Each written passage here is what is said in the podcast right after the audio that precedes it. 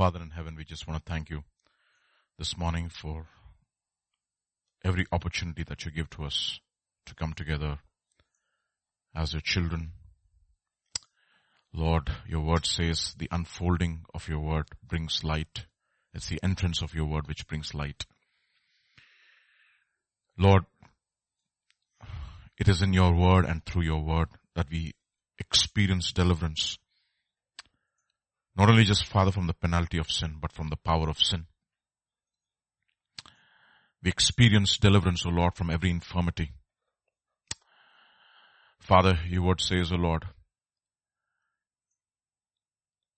and we follow you, because you have taken upon yourselves all our infirmities, by your stripes we even experience healing. He who works miracles among us, He does it and he who fills us with the Spirit, He does it by the hearing that comes from faith. And therefore this morning, even as we receive your word by faith, enable us to experience deliverance, healing, deliverance from the power of sin, from the, from the attractions of this world, from the value systems of this world.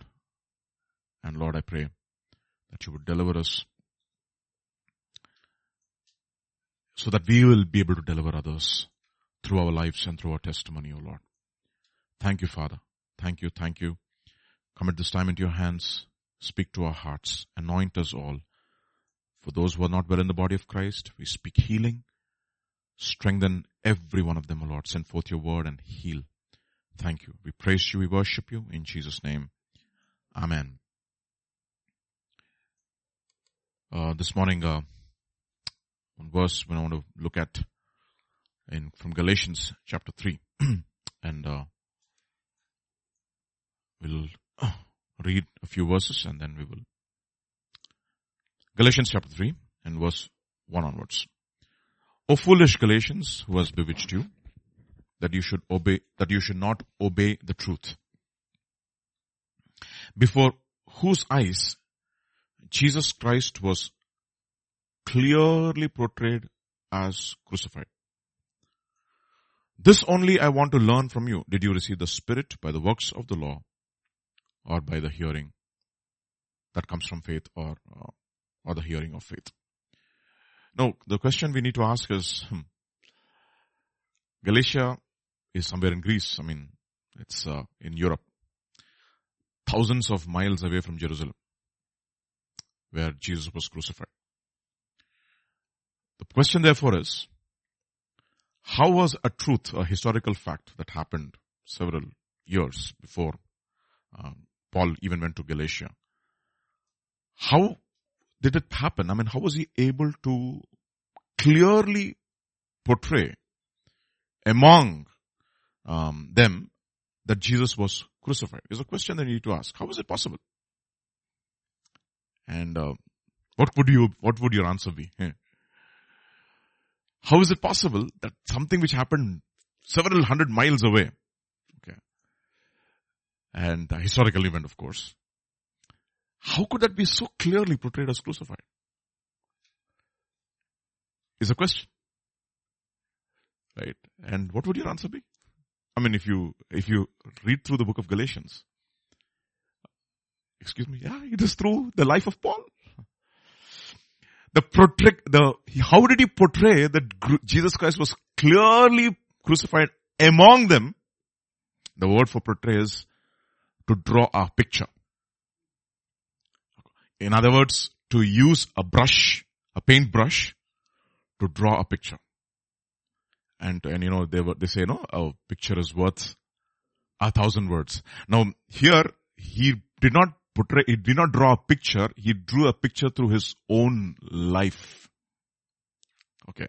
So his life is worth a thousand, I mean not even a thousand words, several volumes.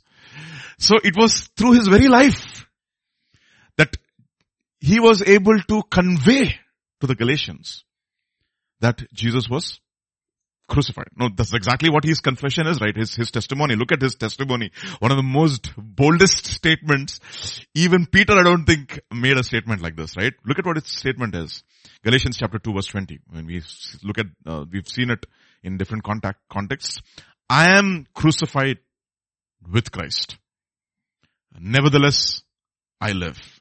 Yet not I, but Christ liveth in me and the life which I now live in the flesh. I live by faith of the Son of God who loved me and he gave himself for me. This is exactly how he, why, why is it not coming?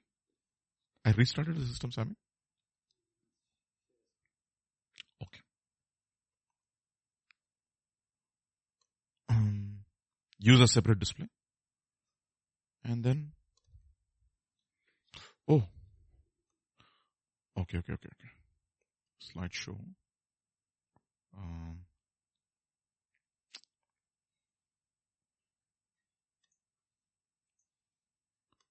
um, yeah. Oh, it's okay. Full screen. Okay, thank you. Okay. Yeah, right. Thank you. So it says, I am crucified with Christ, nevertheless I live, yet not I, but Christ lives in me. So this is, this is how we lived. And therefore, what is it? Now, when we look at this, um, uh, whenever, whenever we think about the cross, we think about oh, a morbid death is out, violent death.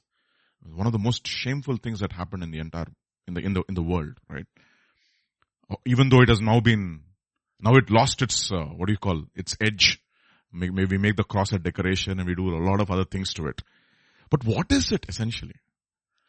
No, when Jesus says you have, one has to, if you want to be my disciple, you have to deny yourself, you have to pick up your cross.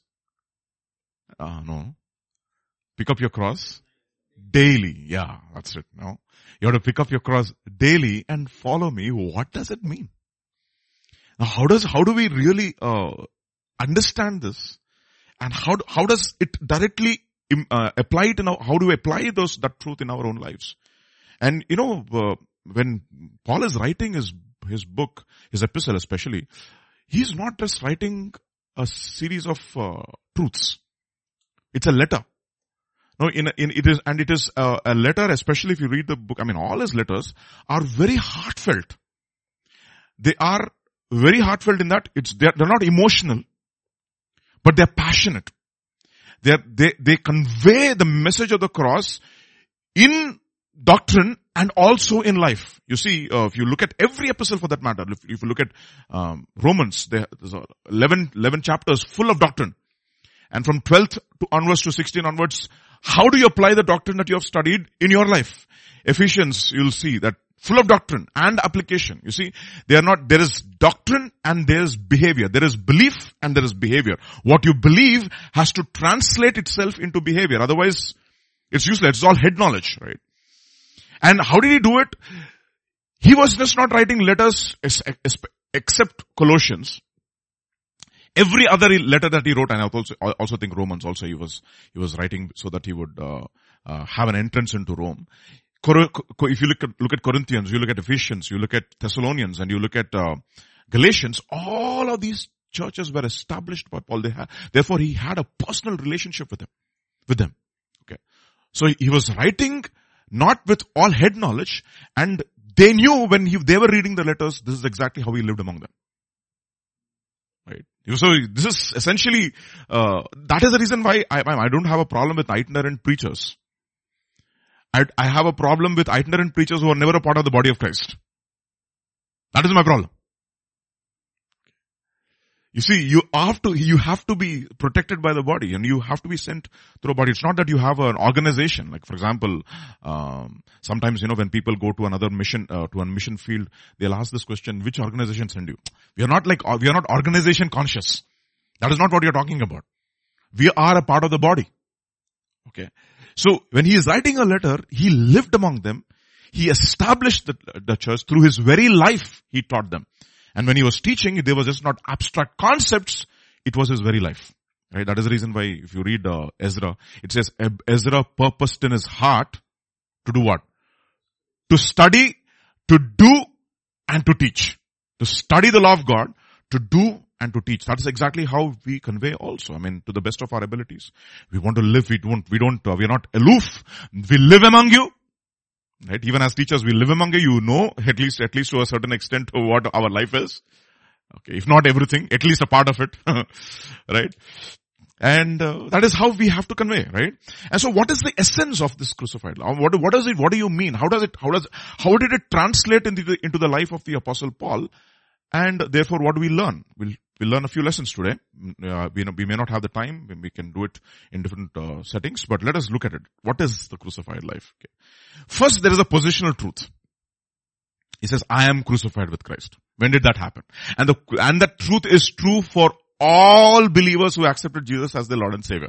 It says, it says in Romans chapter 6 and verse number 6. No, this is very, very fundamental for all of us. Look at what it says. Knowing this, that our old man was crucified with him, that the body of sin might be done away with, that we should no longer be slaves. So this is a historical fact. Jesus died and on the cross and we also died with him. I didn't put that verse. If you turn with me to Hosea, if you can, uh, if you can put it for us, please, uh, Hosea chapter 2, if I'm right. Um, just a minute. Uh, if it's Hosea, um, Daniel, Hosea. Yeah, Hosea chapter, yeah, chapter 2 or chapter Six. Oh, sorry. Uh, this is Hosea chapter 6. Hosea chapter 6. Hmm. Look at, look at what verses 1 and 2. Okay. And I'll read it for you. Okay. It's, it, it's very interesting. This is, this is fantastic verses. Okay. Um, because Jesus Christ died according to scriptures. Uh, the name. Okay. Come and let us return to the Lord, for he has stoned, but he will heal us. He has stricken, but he will bind us up. And verse 2. After two days, he will revive us. Now, Jesus said, destroy this temple and after two days I will raise it up. He says after two days he will revive us. On the third day he will raise us up that we may live in his light. You see, it's all we. So when, when Jesus was, when, when Paul was saying, Jesus Christ died according to scriptures, he was buried according to scriptures and he rose from the dead according to scriptures. Everything that happened in Jesus' life happened according to scriptures. So the crucifixion of Jesus Christ was a historical fact and we also, according to Hosea chapter 6 verses 1 and 2, we also who believed in Jesus Christ have been crucified together with him and also have been raised together with him. This is a historical fact. This is a positional reality. Whether it is functionally happening in our lives is a different question.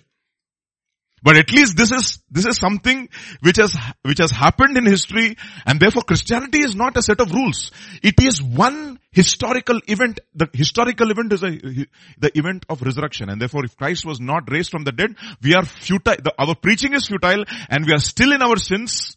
Our faith is futile and if in this life only we have faith in Christ Jesus, of all the men, we are the most pitiable. Okay. That is what we need to understand and realize uh, in uh, in even our in our teaching and in our preaching. Understand this. This is such an important truth. Okay. So Galatians chapter 1. So how did how did how did Paul apply this truth in his own life? First question is that. So how did how does it translate? And you can you have to read his personal testimony in the book of Galatians. Now he's teaching them, but he's also teaching them through his life. So look, look at the statements he makes about himself in the book of Galatians and then you will know what, that is, what does it mean for me to be crucified with Christ. You understand that? Okay, let us see. Let us see. Okay, Galatians chapter 1. Few, few uh, truths we'll, uh, we'll uh, look at today. For do I now persuade men or God or do I seek to please men? For if I still pleased men, I would not be a bond servant of Jesus Christ. So what is it? One of the things that he was delivered from, he never tried to please men. In other words, he did not fear the opinions of men. He was dead to that. We'll come, we'll, we'll let, let first let us we have to balance everything. We will look at first this objectively. What does it mean? Okay, we know this verse very well. Proverbs chapter 29 verse 25. Fear of man will prove to be a snare. Okay, if you fear man, it will be a snare to you. That is the reason why what we have, all teenagers have this pressure, peer pressure to be accepted by their group. Why? They fear missing out, FOMO. That is the biggest phobia now. Fear of missing out. If you fear man, it will become, will become a snare to you. And that is the reason why Jesus says, don't be afraid of those who can kill your body, but do not have the power to touch your soul, but fear him who can put your body and your soul in hell. Destroy both your body and soul. Okay. Fear of man. Fear of man will bring a snare. So fear, if you fear, I mean, if you are a student and if you're trying to please your, trying to be uh, appealing to your friends, it will bring a snare. There's no conformity. I mean, it is not that you will be uh, obnoxious. okay. See, uh, it's not that you're not, you're not, you're not friendly. You're not kind. You're not gentle. We are not talking about that. See, it says, let your speech be seasoned with salt. Okay. And gentle and be seasoned with salt. But what does salt do? Salty means what? It burns. Great. You know, in Telugu they say, sarran kalindi. Meaning what? It, it, it really, really, your life will not, will not, it'll, it'll not be, it'll not be something which will, people will look at and say, you know what, uh, I can ignore it. No. Okay. If salt loses its saltiness, it is good for nothing. It's good for nothing, meaning it has to be trampled. That means what? If this is one of the things that Paul, you, you look at his life, you look at his life now, everywhere he went, he preached the gospel boldly. Okay. He was not ashamed. But you know what? Many of us, even to give a tract, we are very, very un- uncomfortable. No? We'll speak about movies, we'll speak about books, we'll speak about everything else. But when it comes to preach the gospel, somehow there is some kind of uneasiness in our lives. Why? Because we fear them. What will they think? Will they stop talking to me? Will I be able to convince them? Yeah. To pass out a tract, to pass out, to even witness, to say, and think about it, no? Um, several years back, I was, uh, I was traveling to Delhi. And in the, I was in the crowd and there was uh, this uh, BJP meeting that was supposed to take place in Delhi. So a lot of BJP guys from uh, Hyderabad were going towards Delhi. And, and uh, the train was full of uh, politicians and I mean, all, all kinds of different kinds of people, okay? And uh, there was one guy, some some guy right in front of me we were discussing and he said, so I said, where are you going? Hmm, Hamara Advani Saab is there. We are going for the meeting. No. Immediately there was a tension. You see. And then he asked me, what do you do? Where are you from? I said, I'm, I'm from Hyderabad, etc. And I was telling, I, I was very hesitant to tell that I'm not a believer, a Christian.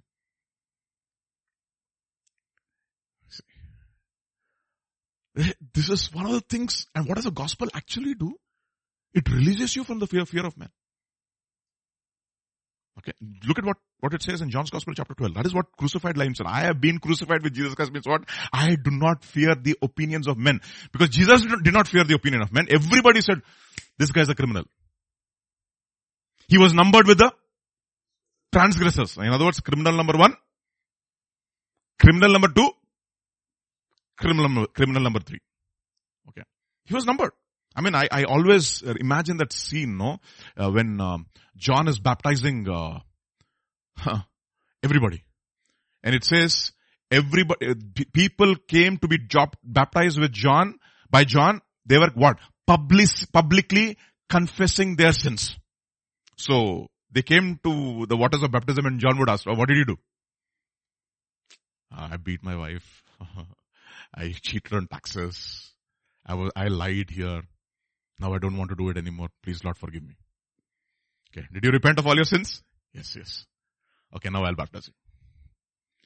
Now think, everybody's standing in line. Okay. And they're all confessing to one another. What did you do? Mm, I was a wife beater. Okay. I was a cheater. And Jesus is also standing in the line to be baptized with John. I mean, I can imagine that scene, no? This ma- this person who is absolutely sinless is standing in line with sinners. And then he comes into the water and John says, you are asking me to baptize you? Baptize me? Are you? You asked me to baptize you. You should be baptizing me. He said, shh, let it be so, so that we might, it is befitting for us to fulfill all righteousness. What a statement that is. Okay. A lot of people say baptism was not important. Jesus himself was baptized. They will say, you know what? Uh, the thief was not baptized. Are you thief batch or Jesus batch? Which batch do you belong to? thief on the cross was not baptized. Hare Baba. Special case scenario they want all the time. Which batch? Corona batch, thief batch, Jesus batch. Okay. you see? So look at what it, what it says in John's Gospel chapter 12, no? Nevertheless, even among the rulers, many believed in him. They all believed. But because of the Pharisees, they did not confess him. You see, the problem is that if you believe in your heart, you will confess with your mouth. Oh, I believed in my heart and I'll keep it a secret. No. You have to confess it. You see, it has to be made known.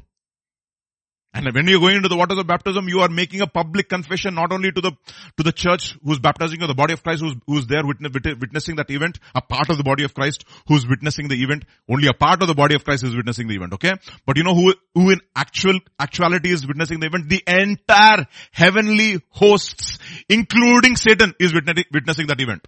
I remember my mentor who told me, you know, when we were, when we were getting baptized, Vijay, when I went into the waters of baptism, I told Satan, Satan, you do not have any power over my life anymore. I publicly say, from now on, I belong to Christ and Christ alone. Oh, public confession. Okay. People get married secretly. We call it eloping. లేచిపోయారు See, marriage is a public event.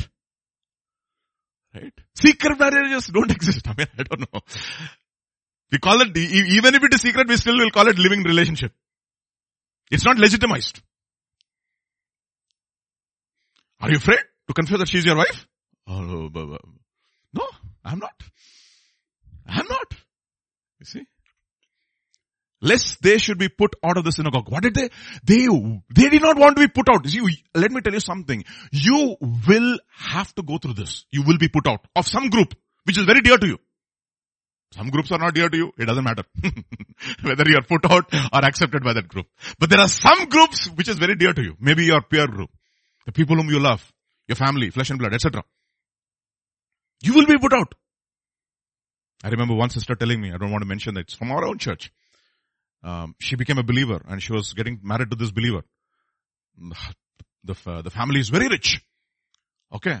And they, they said, okay, sign all these documents now. What are these documents? These are the documents of property documents. You're, you're, I mean, you're, you're uh, signing this document saying that you do not have any part in the property. And then she was telling pastor, she was telling me, she was like, pastor, I did not realize that my parents had so much of property till then. I did not realize. I signed it. Where should I sign? You will be put out. No problem. Let me be put out. You see, it's a fear of God. What, see, these are all things which hold you, hold you. And you know what the crucified life tells me? I do not care for the opinions of men. Okay. Not the opinions of men, meaning I'm talking about opinions, I'm not talking about the opinions of brothers. Okay, There's, we'll come to that later on. Okay, we'll come to that later on. We should balance everything. Lest they should be put out of the synagogue, for they loved the praise of men. You see that? They loved the praise of men than the praise of God. No, it, it, it, is not that we should uh, not love the praise of men. It's not who wants to be called a mad fellow or a bad fellow. Nobody likes to, likes to be called a mad fellow or a bad fellow. Okay. But at the cost of compromising. I will never, I will never allow the opinions of men to make me compromise my standards and my convictions. You understand that? Look at what it says in 1 Corinthians chapter 7 verse 23. You were bought at a price. Do not become slaves of men. Oh okay. That's what, that's the reason why. Whoever has your mind has you. And if you're always bothered about the slave, about the opinions of men, like, like Saul, what was he concerned about? What will people think about me? See, Saul was a man who was publicly appointed. He was there at this, on the seat, on the throne because of public opinion. David was God's choice. Saul was people's choice. That's the problem. Okay. That Saul depicts the flesh and David depicts the spirit. Saul was people's choice. Ishmael, uh, Jacob had two sons, Esau and, oh sorry, Isaac had two sons, uh, Jacob and Esau. And what was Esau? A hunter. He's a guy who's a man of the field. Not a man of the field. He was a man of outgoing fellow. Outgoing, dashing personality. Whom do you like? The person who is very timid and who is always at home. You like that fellow? Generally, who, whom, whom do people like? Outgoing, dashing, expressive. Okay. Who wins all elocution competitions. No, we used to have, uh, uh, elocution competition. I never understood what the word elocution mean. You know what, you know what elocution means? The person who is eloquent. takes part in elocution. oh, we should be able to express ourselves and make our points and debate and win an argument. That is Esau. And when, when Paul comes to Corinth, he says, I, I was determined, he says, not to know anything among you except what? Jesus and Him crucified so that your faith should not rest in the wisdom of men, but in the power of God. I did not use enticing words of men's wisdom. I did not try to please you with, with uh, men's wisdom. But there is a place for craftiness too. Okay, we'll come to that later on. Okay, we should, we should there is a place for craftiness too. Uh, there's a place for guile too. Okay, we'll come to that later on, not now. So what happens when you actually have become a born again believer? You know what happens? You're delivered from what we call as shame. Shame. Psalm 127. Love this verse. Behold, children are a heritage of the Lord. Okay. Now the word for children, of course, is in the, in the, in the, in the original translation means sons. Okay. Now we are all having, we have girls and boys in our, in our, in our school. Or, I mean, you know, even in our orphanage, I remember some time back, I asked uh, the GSS children, how many of you would, uh, would like to be sons and not, not daughters? Everybody raised their hands. They said, you know what, boys can do a lot of things and girls have all these things. They're so, they have protected, they have so many restrictions, sit, stand, don't put on that, that, that dress, so many restrictions, but don't, you do not put any restrictions on boys. We like to, we like to be called sons. I said, you know what, in the resurrection, there are no daughters or there are no, everybody is given a position as a son. So, this is those sons. Behold, sons or children are a heritage from the Lord and the fruit of the womb is his reward. Like arrows in the hands of a warrior, so are children in one's youth. Happy is the man whose quiver is full of them. They shall not be. The, the, the, the day you're accepted Jesus as your Lord and Savior, you become the son of God or the daughters of God. You've been accepted into His family. You've become a person who is in His quiver and God wants His quiver full. Now what is the first thing if you are, if you have become a son of God? You are not ashamed. You don't have to be. If you are a child of a son of a king, huh, once your identity has changed, you know that you are a son of a king. You know, you, your attitude completely changes, right? Romans chapter 10 verse 11, bro. Look at what it says. As scripture says, anyone who believes in him will never be put to shame. Beautiful. Will never be put to shame. People might put you shame on this side, but one day God will vindicate you. For sure. Remember? All our children will be taught of the Lord and great will be their peace. Okay. For this is their heritage as the servants of the Lord. Why? Because their vindication or their righteousness is from God. He has justified you. There's no need, no reason for, for you to be ashamed. Isaiah chapter 28 verse 16. Look at what it says. The same verse which is being quoted in Romans chapter 10 verse 11. So this is what the sovereign Lord says. See, I lay in, lay a stone in Zion, a tested stone, a precious cornerstone for a sure foundation. The one who relies on it will never be stricken with panic. This is an NIV translation. I liked it. You know what? Because people get panic. I mean, what, what do people think about, why should they, why should we do this? What will they say? What will they say? They're always panicking. Don't have to panic. Okay. You never will be put to shame. You know what? What happens? You know what? You're not, you're not, you're not ashamed of the past means the past has no hold on you. You will be able to boldly testify what God has done for your life. Till then you're hiding. But once you meet Christ and you, be, and you know that you become a son or daughter of God, what happens? You know what? You're bold. Look at what it says. One, one example. John's Gospel chapter 4. John's Gospel chapter 4 verse 28 and 29. The woman, this is the Samaritan woman who came in the middle of the afternoon because she was hiding from others. Okay. She was, she had a very terrible life. Remember that story? She left her water pot, went her way into the city, the very people whom she was trying to hide from, and said to the men of the city, can you imagine the bold first apologist, first evangelist in Samaria? Not Philip. it is this Samaritan woman who went to Samaria. And look at what it says. Come see a man who told me all the things that I ever did. Could this be the Christ? Then they went out of the city and came to him. Shame is gone. You've been accepted as You've been accepted into the beloved. You don't have to perform anymore. That's what, you know, uh, like, uh, Pastor was talking about on Sunday. The moment they were sent out from the Garden of Eden, what came upon them was a spirit of rejection. You know, everybody has a spirit.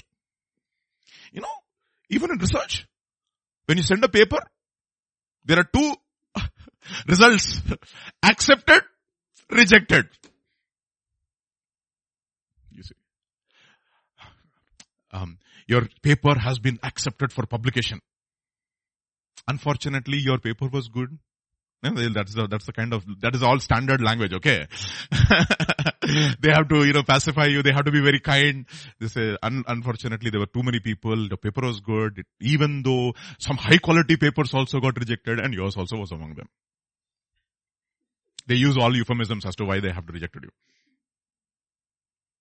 And what you dread that word, reject. I know how many papers I sent before I got the first accept. God only knows. Reject, reject, reject. We are afraid of rejection. And you know what happens? God accepts you and that will, you don't have to prove to anybody anything anymore. What more do you have to prove? I am the son of the king. Okay, that's what, that's what he says. If God be for us, who, what can, shall we say of these things? If God be for us, who can be against us? He who did not spare his own son, but gave him up for us all. How will he not with him? That's the point, okay? With him, what? Freely give us all things. Who can bring any charge against God's elect? It is not people's elect. It is not present elect. Present elect is people's elect. It is God's elect. After God's elect, no, no more what is called, what we call as uh, disputing or contesting that election. Over. no more contesting. It is God's choice and nobody can contest it. And did he uh, elect you because you were good? He has mercy upon whom he has mercy, Baba. That's it. That's the sovereignty of God. I have my choice and I made a choice. Over. And I'm righteous. I'm fair. I'm impartial when I made a choice to choose Richard or whatever, whoever it is, anybody, everybody here. Okay. I made a choice. Okay. It's powerful, right? It's a very important uh, truth that we need to understand. And therefore, look at what it says. Galatians chapter 1 verse 20. Now concerning the things which I write to you, indeed before God I do not lie. In other words, I do not have to lie. I do not have to pretend. That's the point. You know, Paul is saying, you know what it is, if, if, Paul was one guy to whom the, was absolutely 100%, I mean at least to the best of his, to the best of my knowledge if I read, through his epistles, 100% influenced by the gospel. Now think about it, no? What does it tell, uh, Philemon? Philemon, I'm sending Onesimus, Onesimus back to you. Accept him or receive him as you would Receive me. Can you, you imagine that, that statement? Receive him as if you are receiving me. If I were to come to your house, how would you receive me? If Pastor James is coming to our house, how, how would you receive him? Agaru, randi. Okay, okay. Fantastic food. All the seven courses will be there. Will you receive everybody like that? No. See? Now concerning things, I don't have to pretend. And the first thing therefore, because you lost the shame, now you know that you are a son, you are free to be a servant. What did I say? Okay, you see, because, you know what? We are sons who are free to become slaves. You know what Jesus said? Let this mind be in you. Though he was God, he became a servant. Because he had a thorough understanding. That position will never be taken. Okay, that, that is the son of God. Over. okay, and because he was son, he was free to be a servant. For, look, give me an example. John's Gospel chapter 13. Now before the feast of Passover, when Jesus knew that his hour had come, that he should depart from this world to the Father. Having loved his own who were in the world, he loved them to the end. In other words, he would go to any lengths to bring them back. I mean, to, to win them. And supper being ended. Okay. The devil having already put into the heart of Judas Iscariot, Simon's son, to betray him. Everything is happening. Okay, and then look at what next verse says. Jesus knowing that the Father had given all things into his hand, what did he do? And that he came from God and he was going back to God, rose from supper, laid aside his garments, took a towel, girded himself up. I mean, let, let me tell you, those words are loaded. Rose from supper, laid aside his garments, took a towel, girded himself. Every word is a message. I'm not going into the details of it today. After that he poured water into a basin, began to wash the disciples' feet. And who washes the disciples' feet? The lowest of the servants wash the feet. Why? Why did he take that position? Because he knew that he was a son. He's free. You're not ashamed anymore and you're free to serve others. You're, there's nothing called below dignity. I remember when we were started a school for the first time, we didn't have ayah. Okay. You know what ayahs do, right? In school. so we didn't have ayah. So what, what did we do? We became butt cleaners for all the children. And children used to come to me, you know, all the children who have grown up now. They used to say, sir, my stomach is aching, sir. Please can you take me to the toilet? And then they would go to the toilet and they would make all kinds of sounds, ooh, ah, everything. okay, ooh, ah, everything, and they know what? And uh, so this is so. So what did I do? Nicely, they finished everything. I cleaned them up. So we were, we were butt cleaners, not butlers, butt cleaners. Okay. Worse than a butler. Okay. so it frees us. So, but did it, is it below our dignity? No. We washed our children. They are our children. Doesn't matter whose child they are. Oh, Ayah should come. She should clean. Those days we could not afford an Ayah in our school. you see? That, see, that, that it frees to serve, serve others. Nothing is below dignity. Whatever it is. And that is what I like about the West, you know. One of the things that you, I like about the West is there is dignity of labor. You can be a, in fact, if you're an assistant professor, the chances are that you will earn less.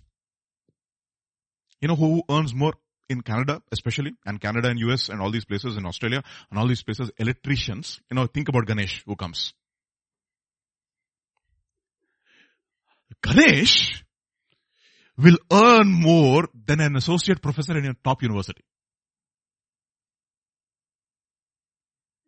Think about Ganesh.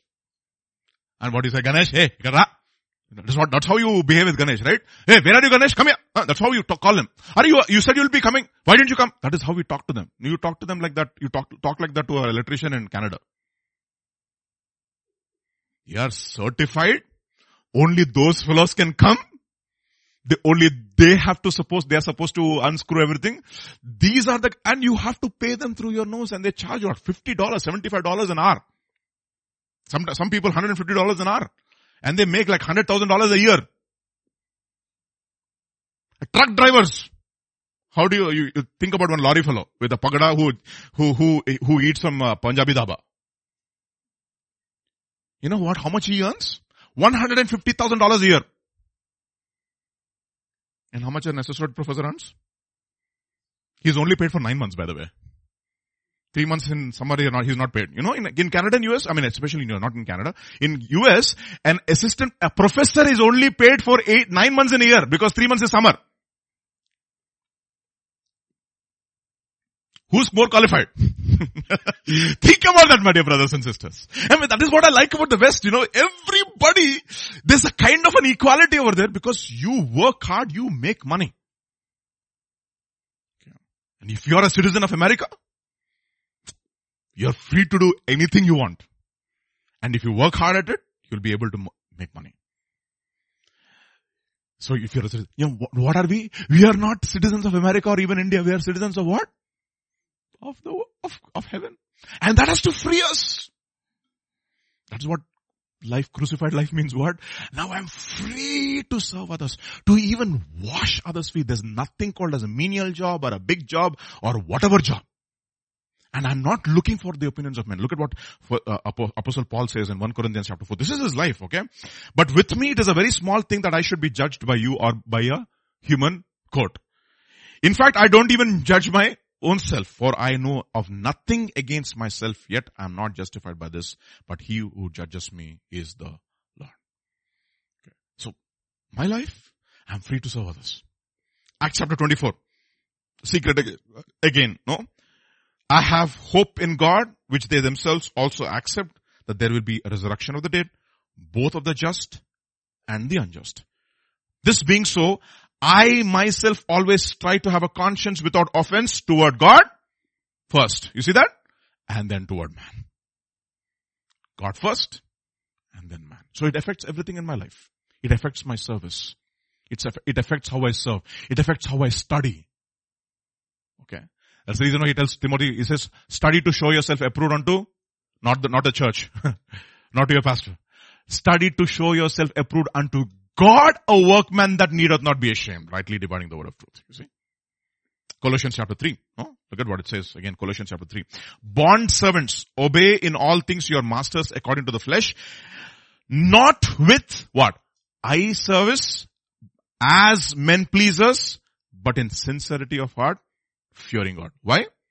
And whatever you do, do it heartily, as to the Lord, and not to men, knowing that from the Lord. So let me tell you something. You study hard. Okay, you study hard. If you study hard, from, from where do you get your reward? Not from your university. You're getting the reward from, from the Lord. Now, let, let me tell you something. Even if you get low marks in your exam, but you are sincere. You worked hard. For some reason you were not able to do the best that you can. You know what is, what is going to happen? One day, because of the way you work, God is going to reward you. He is going to see that faithfulness in little, little things, even in your studies, no? Sincerity. Lord, let me be sincere in the little things in my life. He who is faithful in little also will be faithful in much.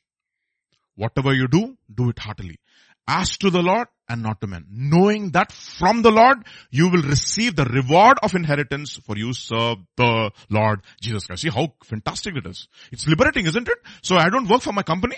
I'm not working for my lecturer or my, or my parents also. I'm working for the Lord.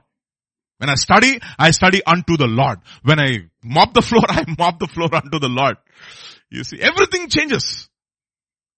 I, I'm, I'm, we're all moving in that, you're all in that, in that, in that, uh, in that journey. you're in different stages. But you know, what liberates us from, in serving others and doing anything, uh, for the Lord is the fact that we are sons and it liberates us. Are not, are not put to shame. We are not ashamed of anything. We are not ashamed of our past because that is past is under the blood and therefore we are not ashamed to testify, to proclaim who we are and because of that, you're also able to serve others freely. So let, let, let, let us look at another lesson, the second lesson from the life of Apostle Paul. Galatians chapter 1. But I make known to you brothers that the gospel which, which was preached by me, again, it's his personal testimony, okay? is not according to man, for I neither received it from man, nor was I taught it, but it, but it came through the revelation of Jesus Christ. So what is the second thing what, what is happening? A person who is crucified, I mean, in the sense that if he's living a life of, a life of, uh, uh, which is, uh, like the crucified life you want to talk about, if you want to talk, if you want to talk about the crucified life, what does it mean? It means that he's, he lives by revelation and not just by knowledge or by wisdom of this world. 1 Corinthians chapter 2. First we look at that, what, what it, what it is, how do you get that revelation, and then we will see how that plays in our own life. 1 Corinthians chapter 2. But God has revealed them to us through His Spirit. What are these? The deep things of God. For the Spirit searches all things. Yes, the deep things of God. For what man knows the things of man except the Spirit of man which is in him. Even so, no one knows the things of God except the Spirit of God. And then what happens? In verse 2, uh, verse 12, now we have received not the spirit of the world, but the spirit who is from God, that we might know the things that have been freely given to us by God.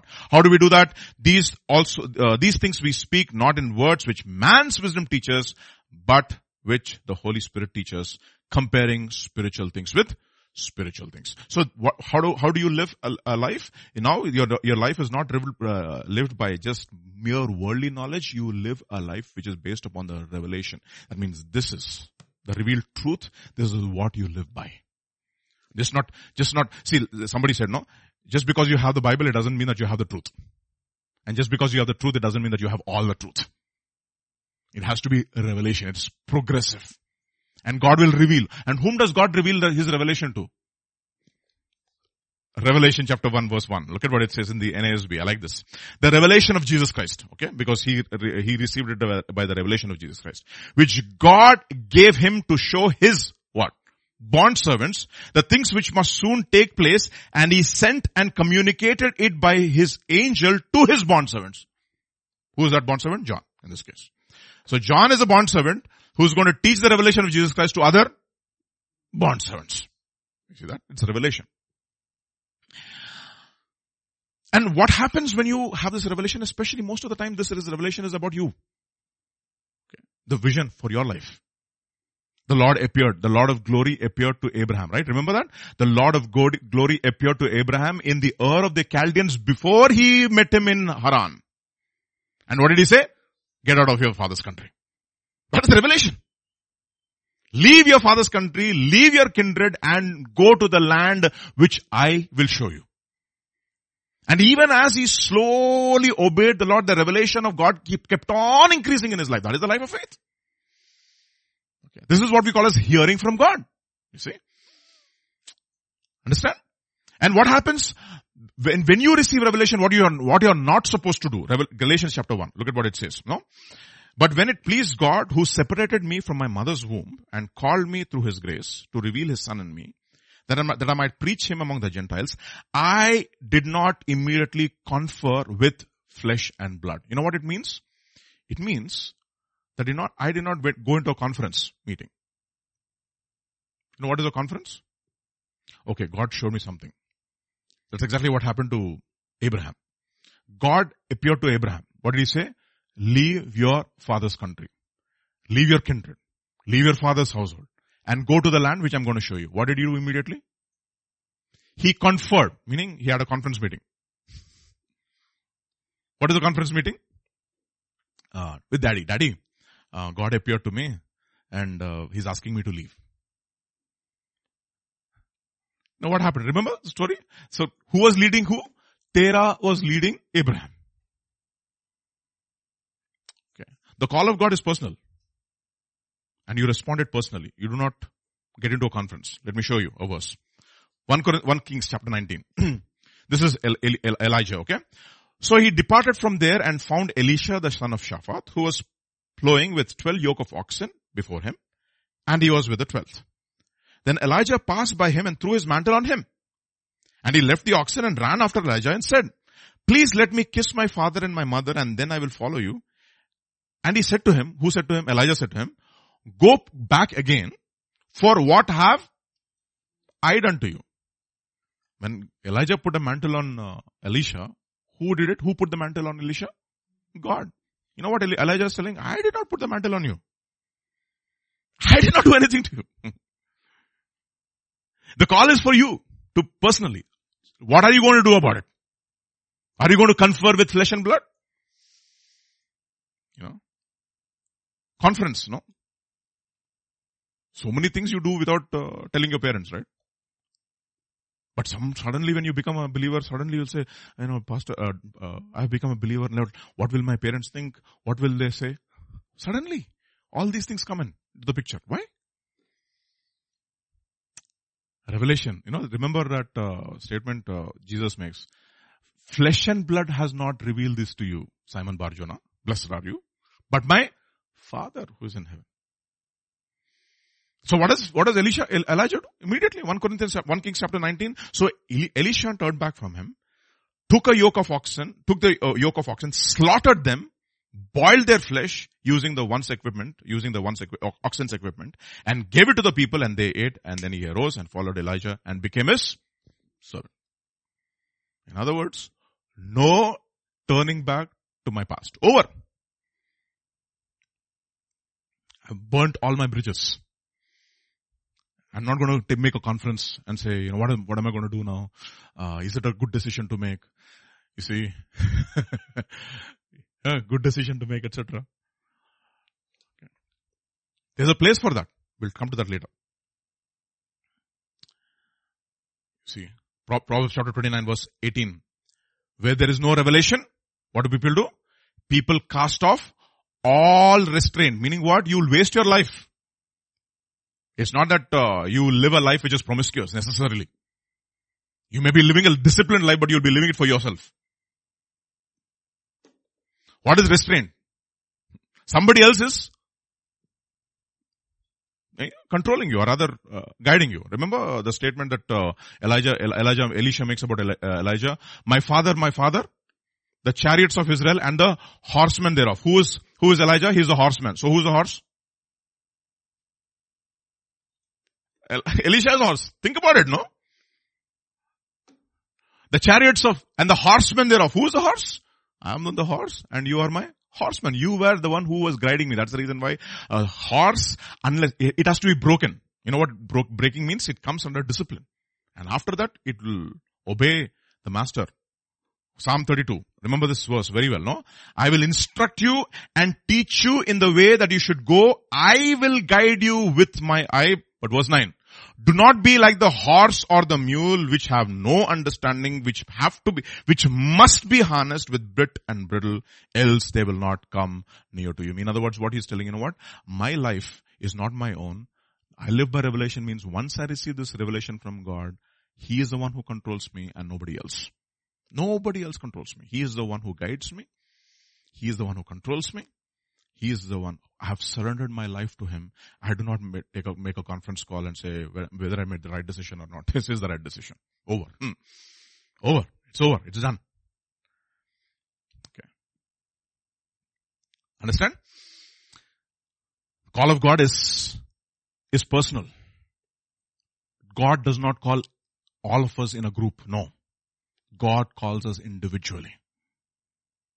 And when he, God calls you individually, because it is a call of God, flesh and blood will not inherit the kingdom of heaven. That's the reason why it says flesh and blood will not inherit the kingdom of heaven. Neither corruption will inherit incorruption. Impossible. Does it mean that we uh, don't take counsel? No. There's a place for that too. Galatians chapter 2. Hmm?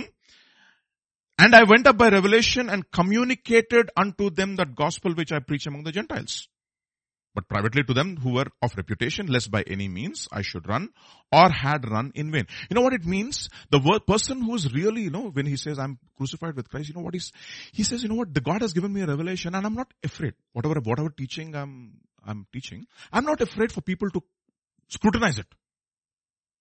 Hmm? Okay? But of those who seem to be to be somewhat, verse 6, whatsoever they were, it maketh no matter to me. God accepteth no man's person. For they seemed to be somewhat in conference, added nothing to me.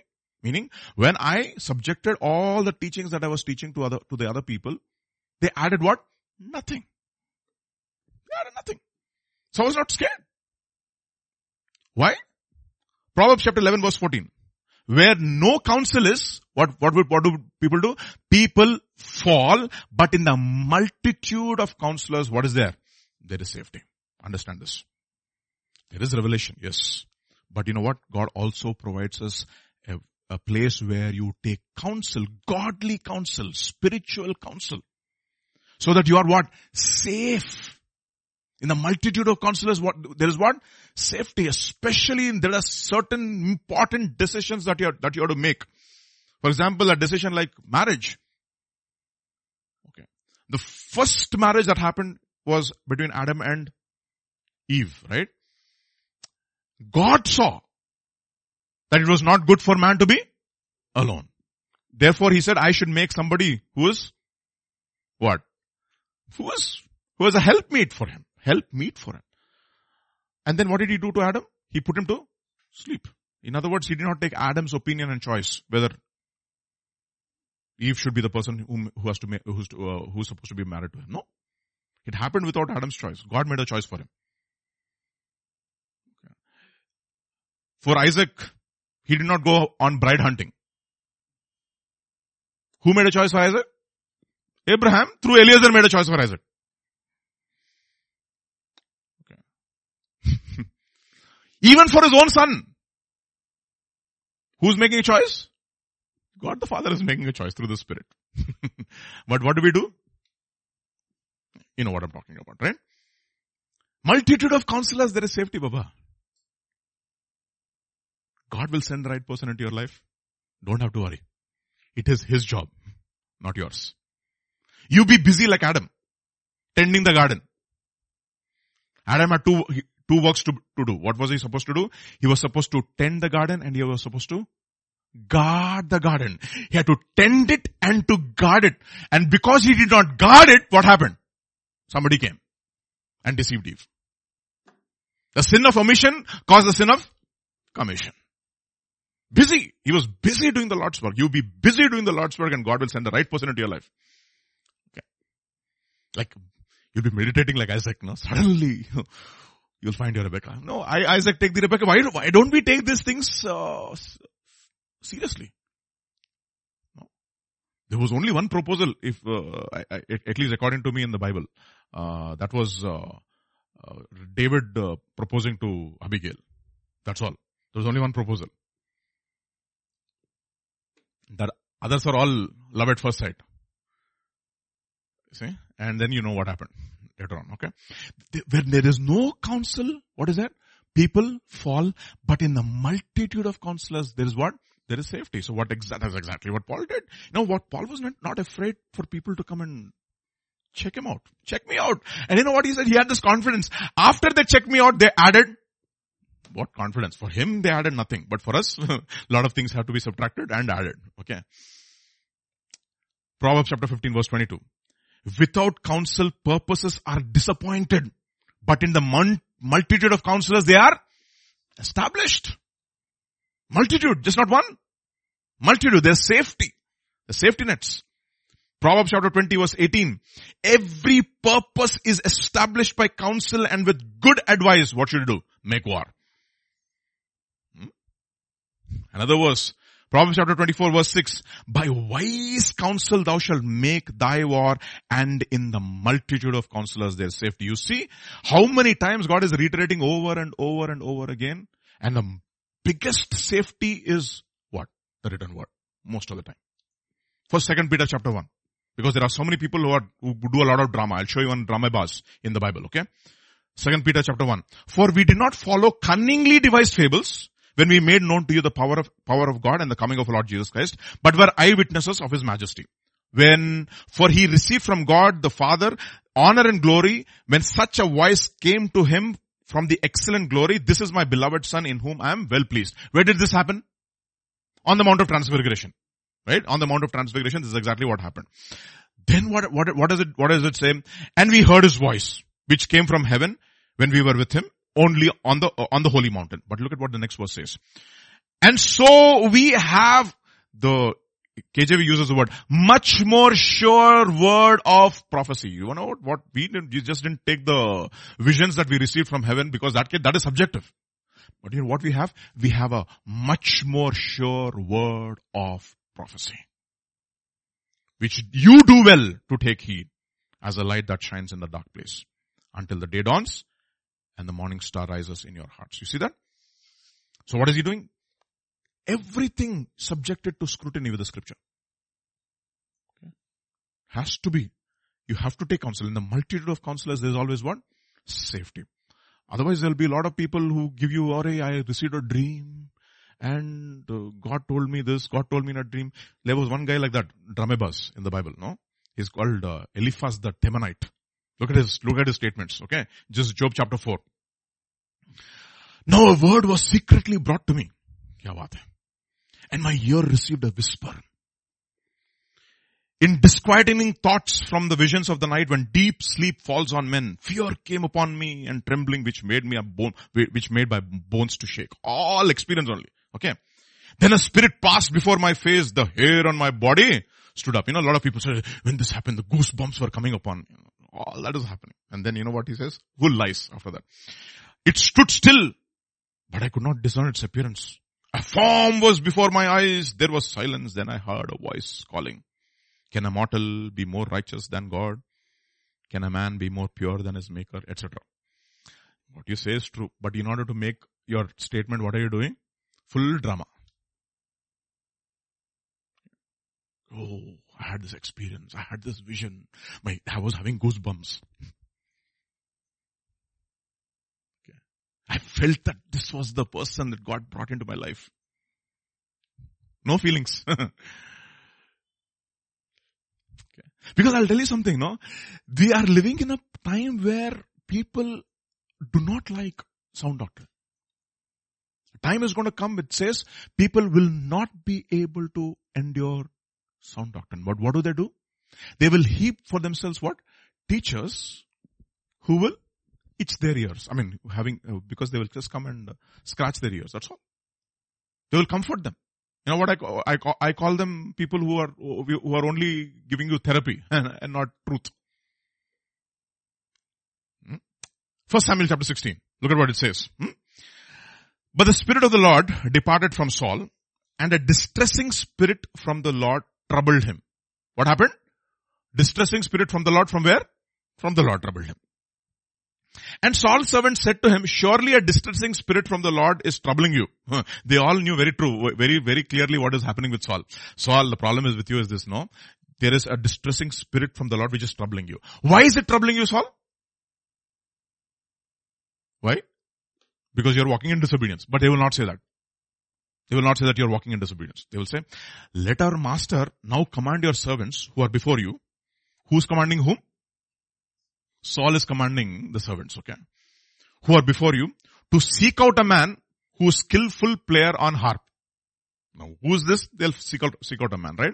So that what happens? And it shall be when that he, then he will play it with his hand. When the distressing spirit uh, from God is upon you, you shall be well.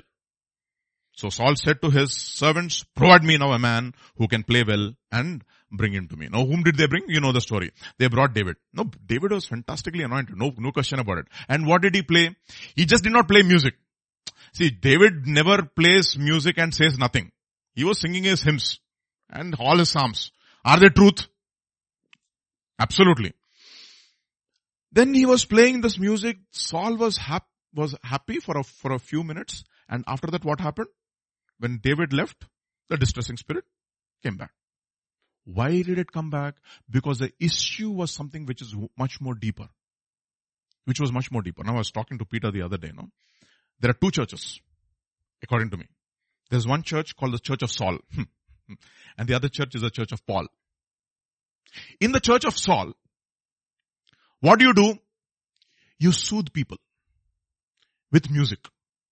It could be that he is an anointed person. We are not, we are not uh, talking about the uh, anointing on the person. That is, that is a different thing. But the person will never be confronted. What happens? He comes to the church.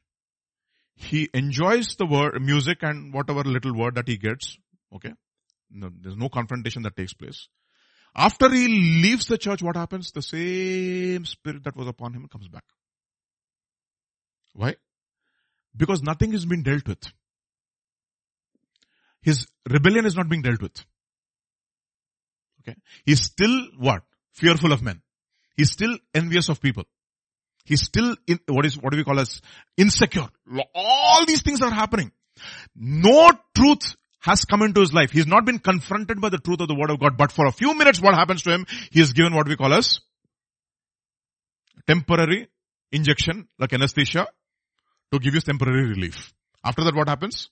It's like, you know, watching a movie and going to church, the same thing. Why do people go to watch, go to watch a movie? Oh, oh, they are so tired with all this work for two and a half hours. Let, let them forget about themselves and watch the movie. Two and a half hours, forget about all your troubles. Enjoy the movie. And after you get out of the theater, what happens? The same. The situation has not changed, Namcha. The situation has remained the same. And who, who are these people around them? These are servants of Saul. That's exactly what happens.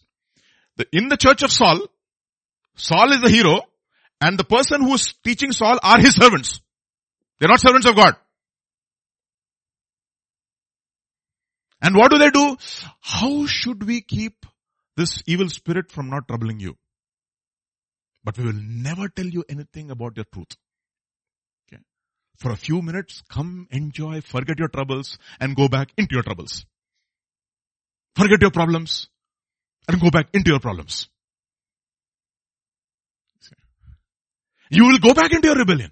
You will go back into your witchcraft, whatever it is. But you will never allow the truth of God to confront you. That's a problem.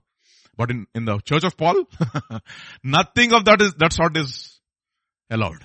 He will confront albeit in a spirit of love. You see, it is very instructive. You know what? When you, when you look at who these servants who are surrounding Saul, who are these servants? You have to ask this question. Who are these servants who are there, who are surrounding him, who are instructing him? Definitely not Samuel. Even Samuel was afraid of Saul, of Saul.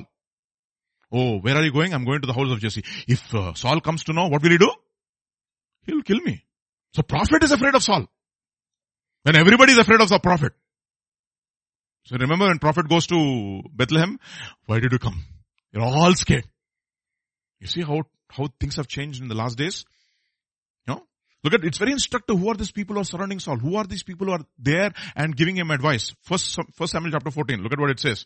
Now it came to pass on a, uh, upon a day that Jonathan the son of Saul said unto the young man who bare that, bare his armor, come, let us go over to the Philistines garrison that is on the other side, but he told not his father. Now look at what it says about Saul, who are around Saul. Saul tarried in the uttermost parts of Gibeah under a pomegranate tree which is in Migron, and the people that were with him were about 600 men.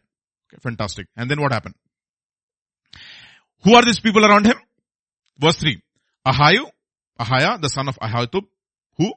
Ichabod's brother, the son of Phinehas, the son of Eli, the Lord's priest in Shiloh, wearing an ephod.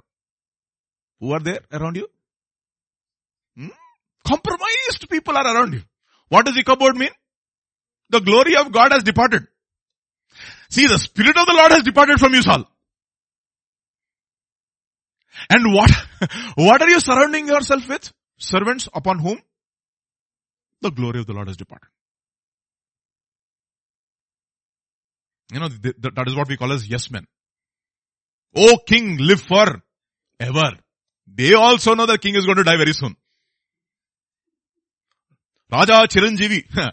he is not Chiranjeevi Baba. okay. Oh king, live forever. Remember how they trap um, uh, uh, Daniel? How they, we cannot find any fault with him. You cannot find fault in his work. He's absolutely sincere. Okay. Only way we can find fault is with his God. So what we will do, we will alter the law of the Medes and Persians which cannot be altered. So for 30 days, O king, live forever. For 30 days, no other person, and nobody should worship any other God other, other than the king. That is what, king is king, not God. That's what flattery. These are all yes men who come and they trap you. Who are, what are they interested in? They are interested in their own promotion. They are not interested in the, in the, in the, in the, in the well-being of the king. Remember when, uh, when, uh, Nebuchadnezzar has his dream about himself that he'll be cut off? You know what, what Daniel says? When he hears the dream, he says, dream, when, oh my king, let me tell you something. Let this dream be for the people who hate you, for your enemies and not for you. The Lord gave you all these things, my king, but you did not give him glory. Let me tell you something. Seek justice. Show mercy. And this will not happen to you. He was, he was telling the truth to him. What? With love. You see, that is how, what, those are the kinds of people you should be surrounded with. You should be surrounded with the kind of people who will tell you the truth about you in love. And who is Saul surrounding himself with? Ahian, the son of Ahitub. Ichabod's brother, the son of Phineas, not the Phineas who took a sword and, uh, and killed. No, no, no, no. That is not the Phineas. The Phineas who is the son of Belial. According to God, the son of Eli, the Lord's priest in Shiloh, wearing an ephod. And the people knew that. Look at the next one. And the people knew not that Jonathan was gone. they did not know. See?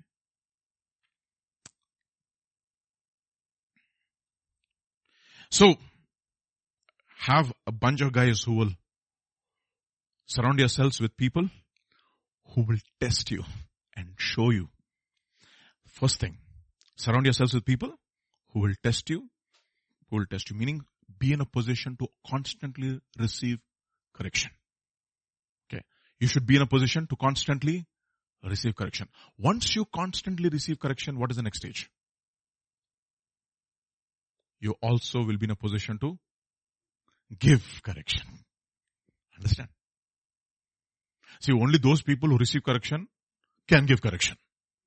Everybody wants to give correction, but if you correct them, who are you to tell me? Huh? Only those people who can receive correction can give correction. So let us look at the next next thing. But how do you give, give correction? Look at another statement that Paul makes. No, Galatians chapter two, verse nineteen. For I through the law died to the law that I might live to God. Okay, what does it mean? Romans chapter thirteen, Love does no harm to his neighbor. Therefore, love is the fulfillment of the law. There is only one law we are, which we are under. Not the, not any law. There is Baptist law, there is Pentecostal law, and there is uh, that law. We are not under any law. It does not mean that there are no rules in the church. No. We're not talking about that. We are not under any, any law. Okay. We heard it in different contexts. But we, there is one law which rules us. And what is that law? The law of love, right? And what, what does it do?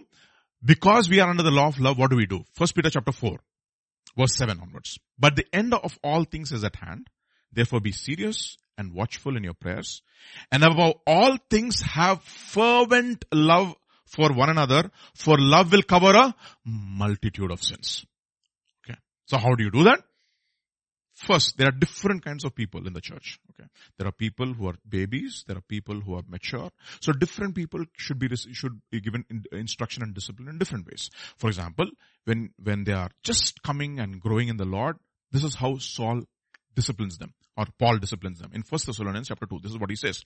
Nor did we seek glory from men, either from you or from others, when we might have made demands as apostles of Christ, but we were gentle among you just as a nursing mother cherishes her own children. So what did we do? So, so what did we do? So affectionately longing for you, we were well pleased to impart to you not only the gospel of God, but our, also our own lives because you had become dear to us. So become, you became very dear to us. Okay. That is how I win you over. I love you.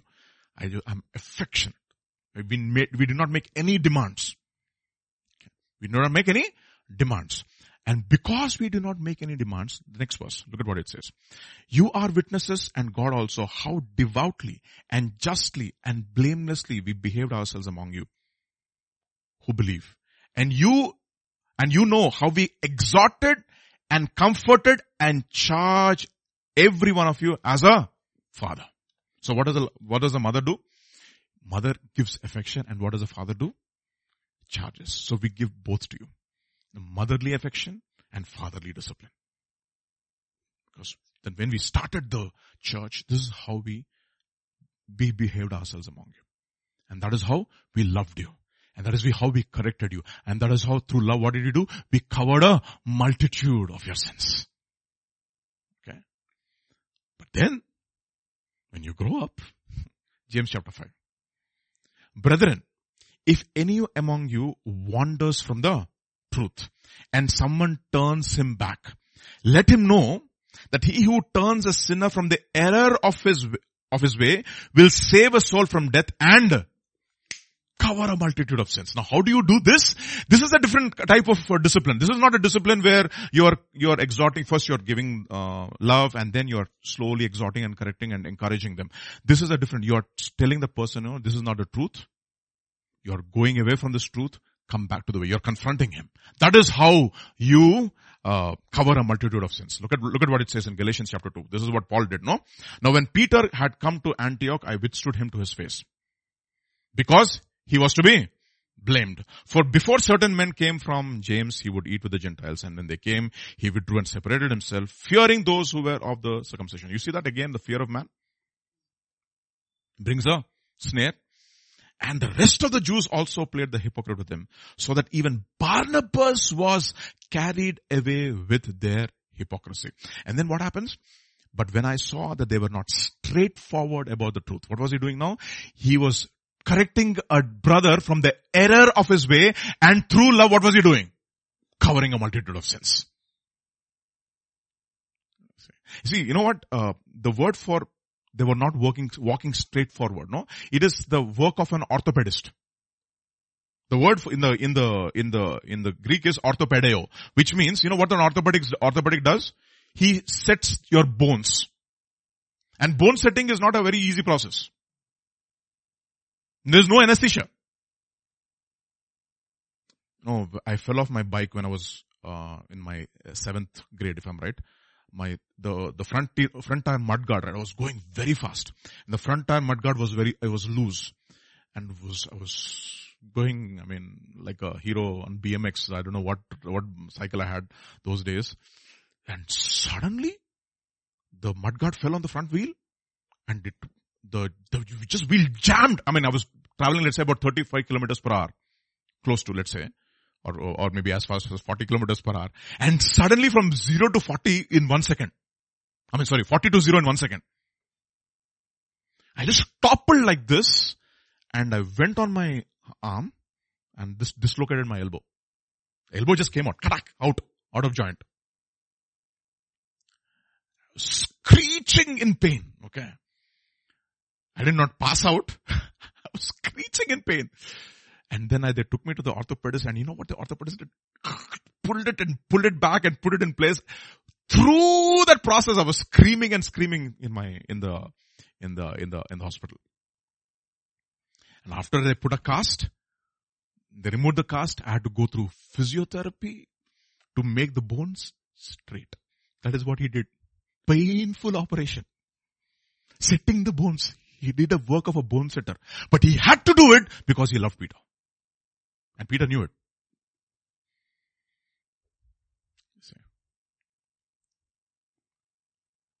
You see, there is one kind of a love that we should do. We overlook faults. Because they're children, no? But there are certain times when you have to confront the person. Okay. There are no sentiments over there. And it's going to be a painful process. Blessed is the person who receives a correction like this, even though it is painful.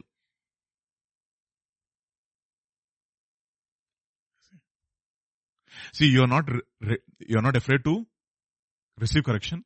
You're also not afraid to give correction. Oh, I love Pastor Vijay so much. Well, how can I say this to him?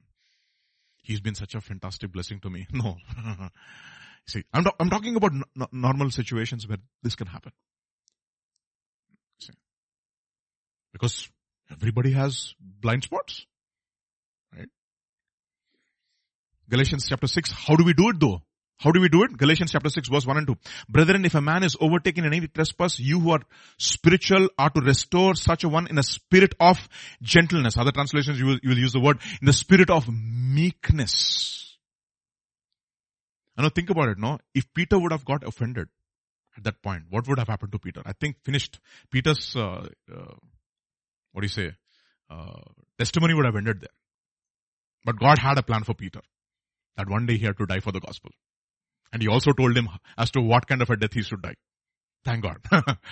and he took correction. And you know how he took correction? Look at the generosity with which he appreciates Paul.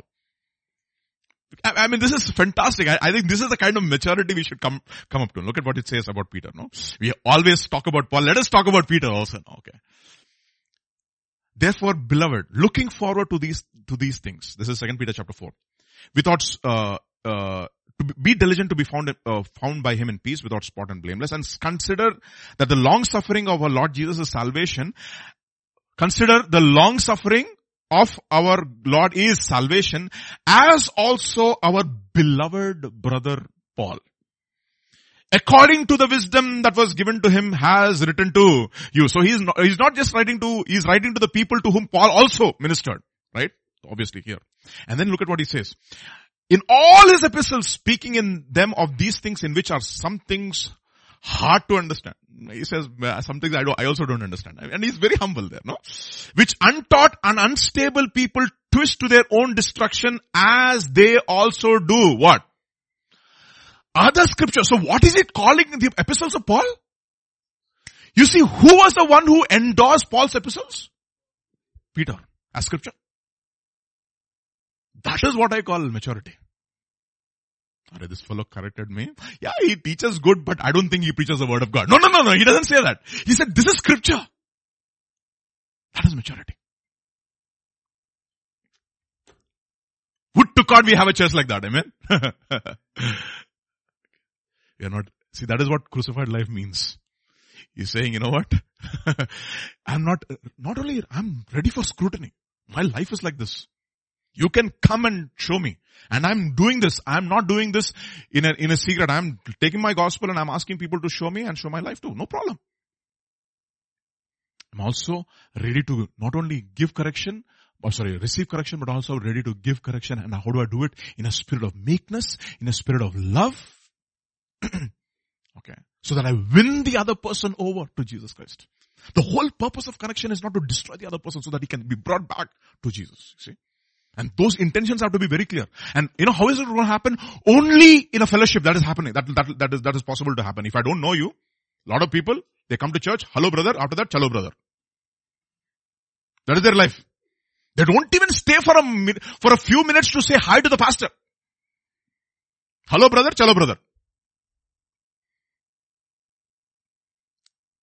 Look at what it says. So, telling the truth to you does not make that person an enemy. He's not your enemy. Galatians chapter 4 verse 16. No, we know this verse very well, right? Have I therefore become your enemy because I tell you, tell you the truth? No! He is not my enemy because he is telling me the truth. Sometimes I have to use some interesting methods to tell you the truth. Okay. See, there are three ways of telling the truth. First thing, you should use the attitude of a father and a mother and discipline, etc. Okay. Second, you have to confront like the way you confronted Peter. That is painful and that, that, that sometimes you have uh, people who are mature enough to take it, but not always. There are times when the people are not mature enough to take that kind of a correction. So what should you use?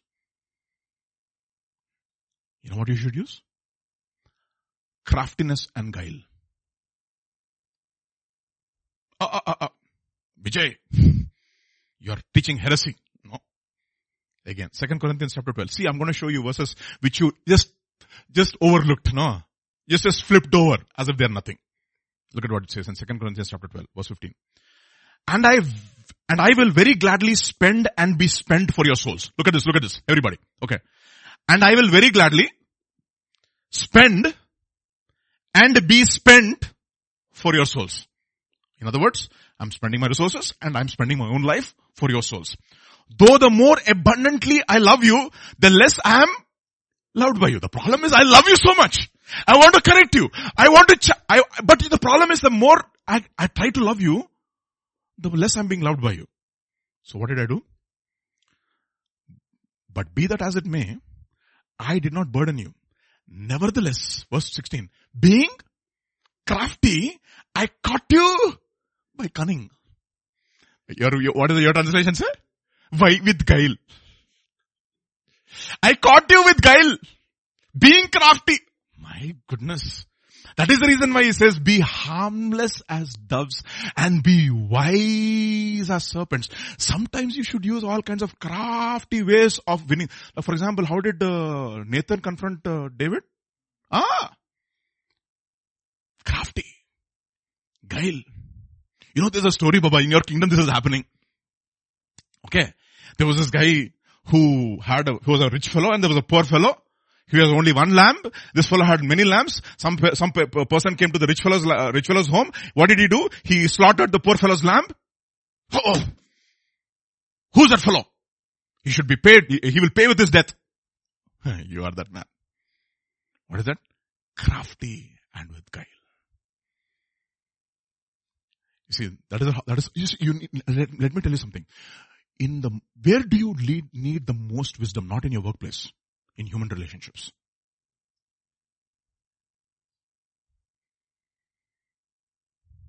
You need relationship. In human, how to talk to which person you need to ask God. And all should be done in an attitude of what? Love. The more abundantly I love you, the less I'm being loved by you. So what did I do? I used some guile.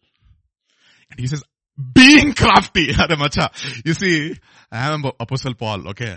I'm not an ordinary fellow. I graduated from University of Tarsus. Hmm? I have a doctorate from there and I was a prize student of Gamaliel. So don't think that I'm not crafty. I am crafty. Just because I just openly come people, I allow people to beat me, etc. doesn't mean that I'm not crafty. I know exactly where to use and what kind of words to use. Mm-hmm. Being crafty, I caught you with guile. I love that verse. I said, boy, this is how we need, what we need and sometimes in human relationships. So a soft answer, what does it do? Turns away wrath. You need to be able to win the other person over. And how do you do it? With craftiness and with guile. No, no, don't judge me, okay, when I speak some words with you. Is he using craftiness or guile? No, no, no, no. okay, okay. I, I mean, I, I know sometimes how Pastor Todd talks to me also. He uses craftiness and uh, all the other things, but it is good. The whole purpose is I know that he loves me, you know. Same thing with you should, you should know that I love you or I, I should know that you love me, etc. This is, a, this is happening in an environment of love because what covers? Love covers a multitude of sins, my dear brothers. So you have three kinds of ways you give correction to others. Sometimes you have to become, become a bone setter. Why? Because of your action, other people are stumbling.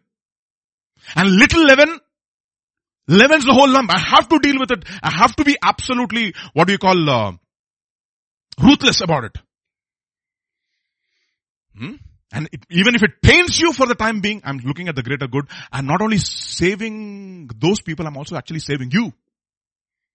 Peter. From hypocrisy. And thank God for Peter. You know what he says? Galatians you're reading, no? That is actually scripture. Who endorsed Paul's Peter, Paul's letters? Peter. It's amazing, isn't it? Put to God, we have that kind of a maturity in church. And some people you have to use craftiness and guile. you don't have to play all your cards. okay. Slowly. Why? We are, we are not trying to deceive the other person. We are trying to win the other person over. Amen. Amen. Look, I, I remember even uh, Joab sending that lady, you know, to David.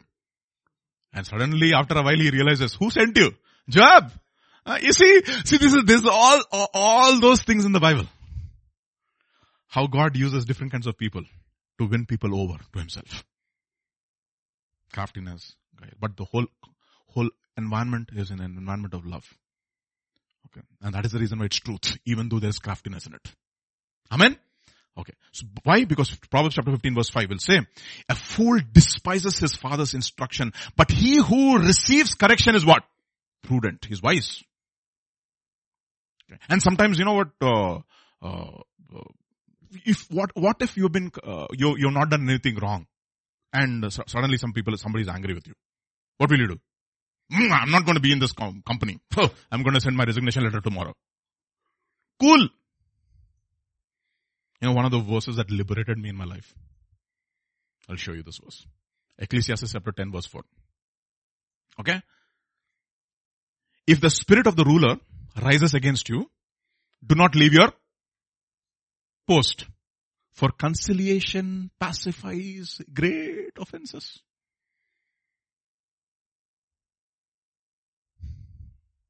Remember? Pharaoh was angry with two of his people. Two of us, one the butler and the baker. What did he do? Send them to prison. That's what he says. No, the, the, the, the cupbearer says, you were angry with us and you sent us to prison. Oh, then after you restored us, I didn't say, uh, I'm resigning my position as a cupbearer. No, I was patient. Okay, another, another translation.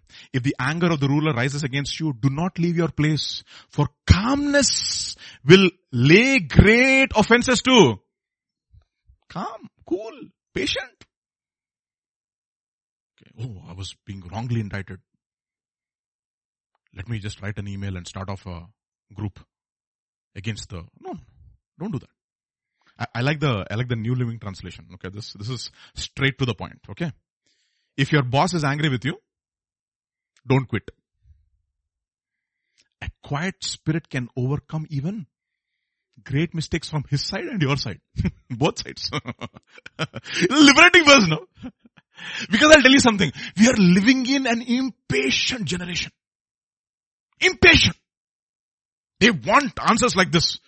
Today justice. Tomorrow just, today if I protest, tomorrow I have to get justice. What movement? BLM, this lives matter, those lives matter, all kinds of movements. All protesting only. An impatient, impatient uh, generation. Now the problem is that they are not in a position to receive correction or take correction. See? Why? Because they are impatient with leadership. You remember what happened when uh, Moses went up the mount to receive the Ten Commandments? They grew impatient. Who should grow impatient? If at all he has to grow impatient. The person who is standing in the presence of the Lord. We do not know what happened to this fellow Moses. Fellow of Royal College of Surgeons.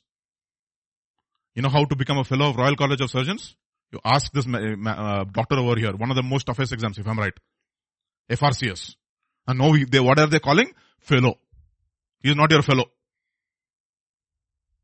He is in a different class altogether.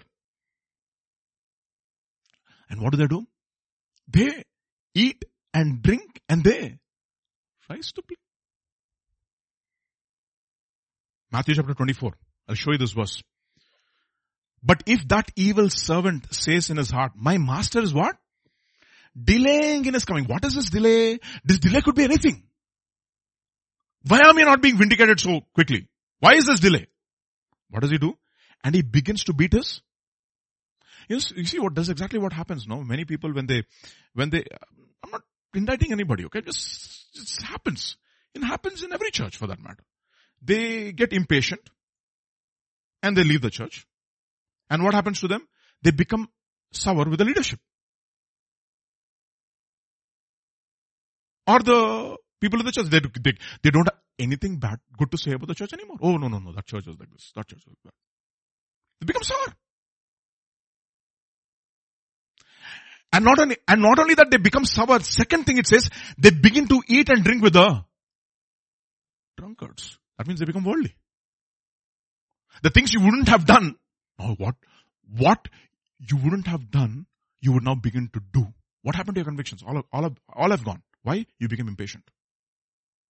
All the, all the convictions are gone. You've become as worldly. In fact, you've become more worldly than before. See that? See, that is the reason why it's so important, no? For us to ensure that we are in a place where we are guarded, we are taught, we are corrected, we are protected. Amen? And final thing for today. So many things. I'm, I just wanted to show you, just from the life of Apostle Paul, how he made this what is dying on the cross actually means? I mean, what is it, what is it life? What is the, what is picking up your cross and walking daily? What does it mean? This is what it means. You're patient. You don't quit. Just because one day somebody said something to you, don't quit. They're not quitters in God's kingdom. Amen? No matter what. It is not over until God says it is over. Okay. Amen. Till then we fight. okay, okay, Deepika. Galatians chapter 4, last verse for the day. Last uh, thing which I wanted to share. Brethren, I urge you to become like me, for I became like you. What a statement, no? Brethren, I urge you to become like me, for I became like you, you have not injured me at all. You know what he says? You know what? I became like you, meaning, meaning the whole purpose of me coming to you so that I would live among you. I, I remember no, how people when they go to mission fields, they learn the language. I'll, st- I'll tell you a story as to, of uh, my great grandfather from my, my father's mother's father. Father's mother's father. Okay.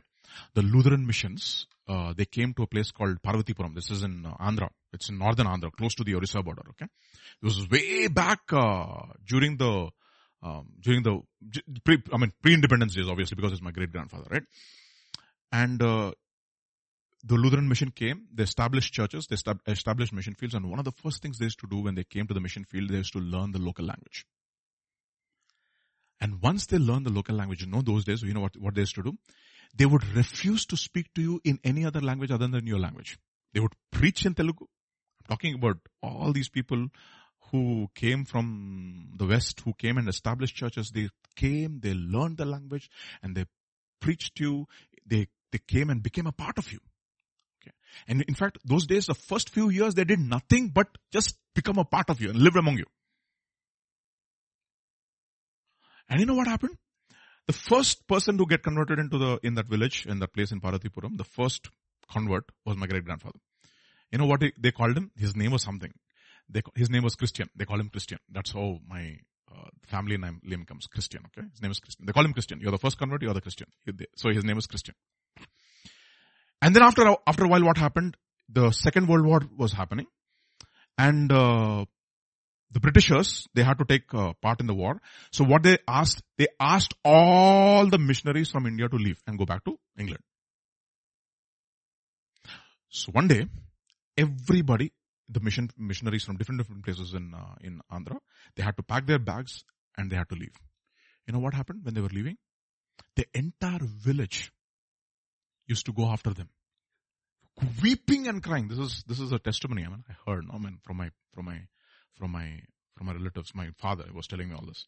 They would weep and go to the railway station and they said, we never met Jesus Christ, but we know how he looks like because we saw you. You are Christ to us. Weeping that they, was, that they were leaving the mission field. And that is how mission started. That is how authentic Christianity started. When they came, you know, uh, where is Mephibosheth?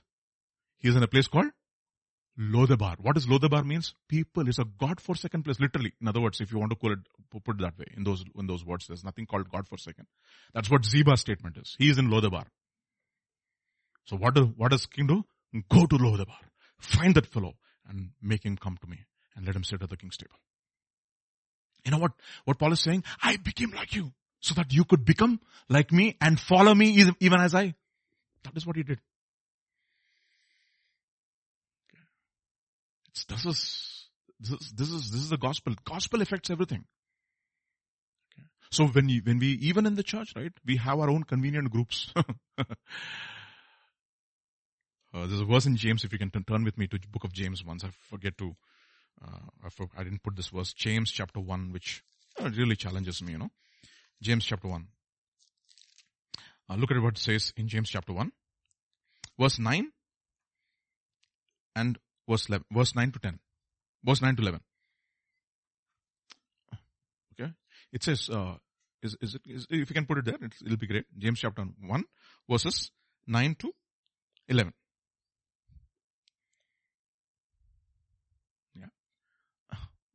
1 verse 9 to 11, yeah. Hmm.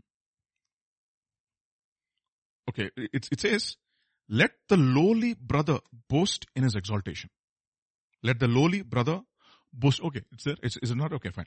Let a lowly brother boast in his exaltation and the rich man in his humiliation. What should he boast in? A rich man should boast in his humiliation. And the lowly man should boast in his exaltation because like a flower of the grass, he will pass away. So what should a rich man do? He should glory in his humiliation. What does humiliation means? Now he is willing to be, willing to be a part of the body of Christ from different backgrounds. You see. He's not outside. He's along with them. He's together with the saints that we are able to comprehend the length and the breadth and the width of the love of God. I urge you to become like me, for I became like you. It says no, uh, the way, the way actually it's written, brother, brethren, I urge you to become like me, for I, like you, you have not injured me at all. Galatians chapter 5 verse 6. For in Christ Jesus, neither circumcision avails anything, nor uncircumcision, but faith working through love. Expressing itself through love. I mean, this is one of the ultimate verses. We'll stop with this. 1 Corinthians chapter 9. To those not having the law, I became like not, like one not having the law. Though I am not free from God's law, but I am under Christ's law. And what is Christ's law? The law of love, right? So as to win those who, win those not having the law. Verse 22. To the weak I became weak to win the weak. I have become all things to all people so that by all possible means I might save some. I do all this for the gospel and I share in his blessings. You see? This is what it does to you to become. It's not easy. it's not easy. To become all things to all people. I mean, this is not talking about compromise, no? It's truly, truly empathizing with, and of course, we are not able to, we are not going to be able to understand everybody's uh, uh, uh, struggles. It's impossible for us to do that. It's impossible. But we can ask God, Lord, let me never become a stumbling block. Okay. Let me love them unconditionally. You know, one of the things that we never ask about people is, tell me about your past. Hmm, no. It's under the blood. It's covered. They never asked me. I'm not going to ask about you. Once, once all flesh, and we also become flesh. It's not because he became like us, so that we could become like him. Remember? He became poor. In fact, he became poor so that we may be made rich. He became sin that we might become the righteousness of God in him. He became a curse so that the blessing of Abraham could be given to us. And then you know what Paul says? I became all things to all people. And in fact, he says, I became like you so that you could become like me. The whole purpose was to win you over to Christ. So that's exactly how these are simple truths, very difficult to follow, but very simple to understand. But it is possible uh, through the Spirit. And, and these are things which you have to know. This is what God demands from us. And when we know, then only we ask. If you, if you do not know what the standard is, why will we even ask God? Amen? Let's pray. Let's pray. ask God, Lord, teach me. Gospel affects every area of my life. And especially my lips. Enable me, Lord. That through my life, I'll be able to win people over to you. I do not seek to please men. I seek to please God. And in pleasing God, I serve men. In pleasing God, I serve people. In pleasing God, I'm free to serve others. In pleasing God, I'm able to receive correction. In pleasing God, I'm able to give correction. All is happening in an environment of love and trust. And this morning, O oh Father, I pray you would grant us all the heart, O Lord Jesus, a heart to love you first, to love you first, and then to love others as you loved us. If any man has any fault, has done anything against you, as God in Christ forgave you, forgive. And this morning I pray that you would grant us grace, that we will be able to, through our life, through our life, minister to others. Thank you, Father. Commit all of us into your hands. Commit today's evening service into your hands. Teach us your ways. Show us your paths and lead us in the way of everlasting life. We thank you. We praise you. We give you glory. For in Jesus' name we pray. Amen.